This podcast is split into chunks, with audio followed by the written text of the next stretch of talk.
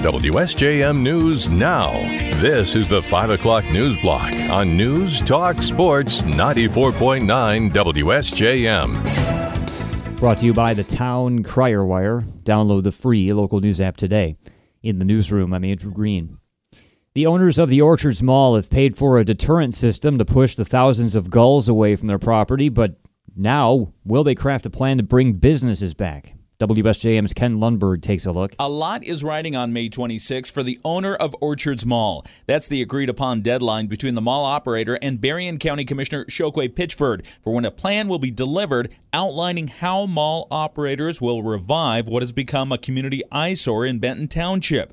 As heard on the WSJM morning show, Commissioner Pitchford says he knows there have been a lot of false starts, but he's confident all parties want to find a path forward that serves the community. This plan that they are going to get me on the 26th is a detailed proposal on what they want to do with the property, how much money they want to invest into the property, and it gives the building and grounds inspector of Benton Charter Township something to look at to see if the zoning is correct. Pitchford says once he receives the proposal, he will share it with stakeholders. Depending on what's contained, it might require zoning reviews and changes and create opportunities for additional monies from public sources. Ken Lundberg, WSJM News. The first recreational marijuana operation in Benton Township has been given preliminary approval. Trustees this week approved a special use permit for Richard Planger to grow and sell recreational marijuana at 2390 Pipestone Road.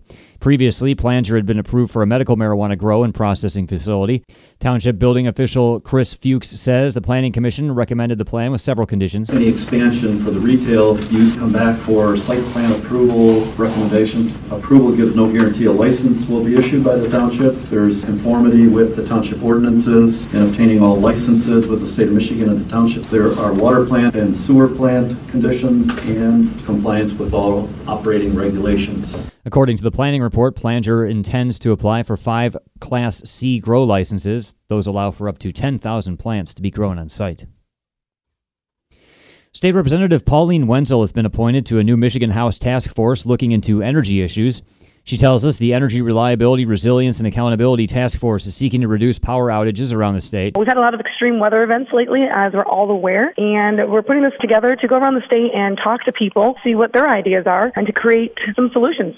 Wendzel is one of two Republicans on the nine member panel. She says one way to address power outages is to avoid relying too much on one source of energy. We have a lot of new technologies that are coming out. We're all familiar with solar and wind, and, and they're growing constantly, but we need to come up with some common sense ideas ideas and ensure that we diversify, that we use all of these sources propane, natural gas, nuclear. Another idea is to have more power lines be underground. Wendzel says, as a member of the House Energy and Technology Committee, she's heard from power companies that process is time consuming and expensive. Still, she hopes that something Southwest Michigan can see one day. The task force will tour around the state to hear from residents all the way from the UP to Benton Harbor. Cass County prosecutor Victor Fitz is among the prosecutors around Michigan opposing legislation in Lansing that would make anyone convicted of first degree murder before their 19th birthday eligible for parole after 10 years in prison. He tells us the legislation goes far beyond previous changes to juvenile lifer laws. Fitz told us about one Cass County case to which the proposed new standard would apply. For instance, Robert Lehman in 1997, he got a girl pregnant, didn't like the fact she wouldn't get an abortion, so he took her on a walk uh, in a rural part of the county, showed her the grave that he had dug for her, and then he choked her, put her in the grave, and buried her. Uh, testimony at trial indicated she may have been buried alive. And instead of confessing to his crime, he misled the family for well over a year, believing that she was still alive. Fitz says the sentencing rules should reflect the seriousness of the offense defense.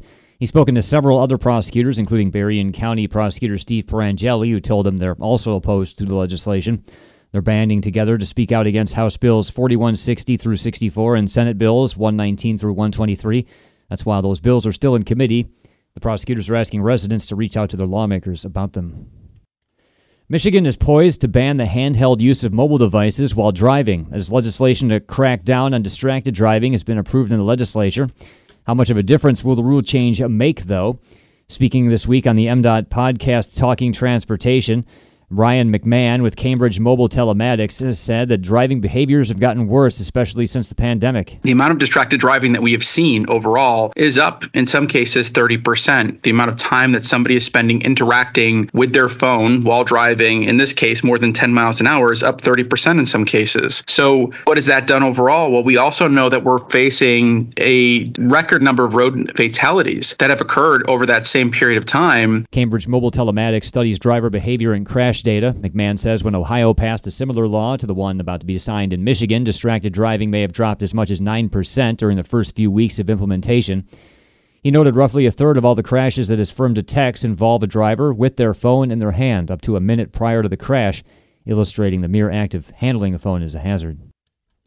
And Berrien RESA will be celebrating graduates of its various programs this month. Superintendent Eric Hopstock tells us they'll start this Friday with the graduation of Berrien County High School students from the Math and Science Center. They spend half of their day in a program with advanced studies in mathematics, science, and computer science. And then they are able to take some electives through Andrews. But so even though they're coming from our constituent districts, we're going to honor a number of those graduates on Friday evening at 6:30.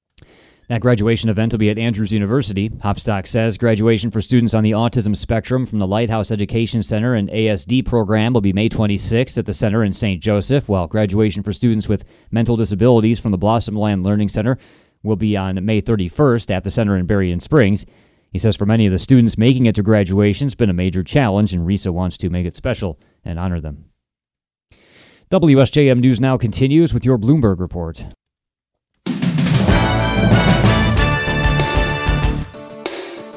WSJM News now continues, brought to you by Imperial Furniture in Dowagiac, where furniture shopping is fun. President Biden is on his way to the G7 summit in Japan, and before leaving, he said he was optimistic about the direction that the talks on the debt ceiling have been going. President Biden expressed optimism Wednesday that negotiations to avert a government default would be successful. I'm confident that we'll get the agreement on the budget, that America will not default. With House Speaker Kevin McCarthy calling for work requirements for some federal aid programs to be part of the negotiations, the president said he would not support anything that cuts medical benefits. And while he did say there may be some new requirements he would agree to, the president said they would not be, quote, anything of consequence. Karen Travers, ABC News, the White House. Prince Harry and his wife Meghan were trailed in their car by photographers as they left a New York City charity event Tuesday night, briefly taking refuge at a police station before being whisked away in a yellow taxi. The pursuit and media frenzy evoked memories of the 1997 car chase through Paris that killed Harry's mother, Princess Diana, although in this case, police said no one was hurt. The royal couple set off alarms when their spokesperson claimed today that they had been dangerously pursued by paparazzi in a, quote, near catastrophic car chase. That account led New York's mayor to condemn the paparazzi as reckless and irresponsible. Authorities along the U.S. Mexico border say the feared chaos has not materialized since last week's end of Title 42.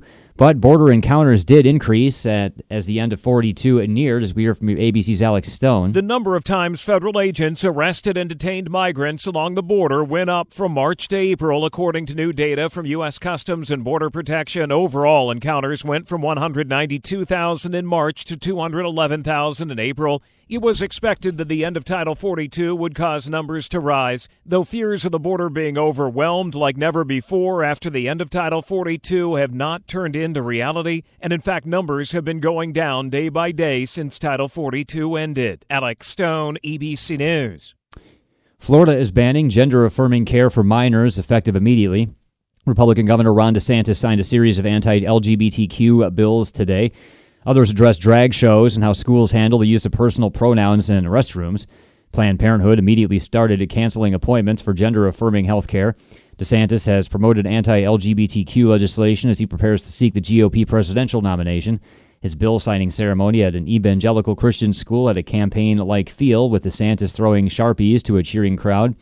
State Senator Shevrin Jones, who is gay, said the governor chose a setting where he was likely to get praise for bigotry.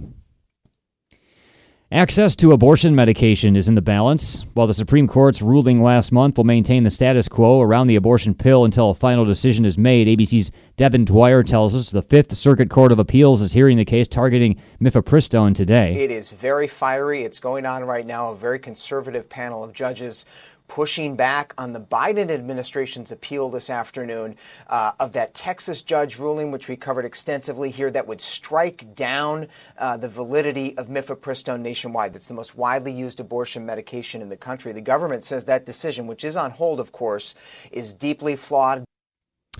A grand jury has indicted a man who was already charged in the stabbing deaths of four University of Idaho students, allowing prosecutors to skip a planned week long preliminary hearing that was set for late June.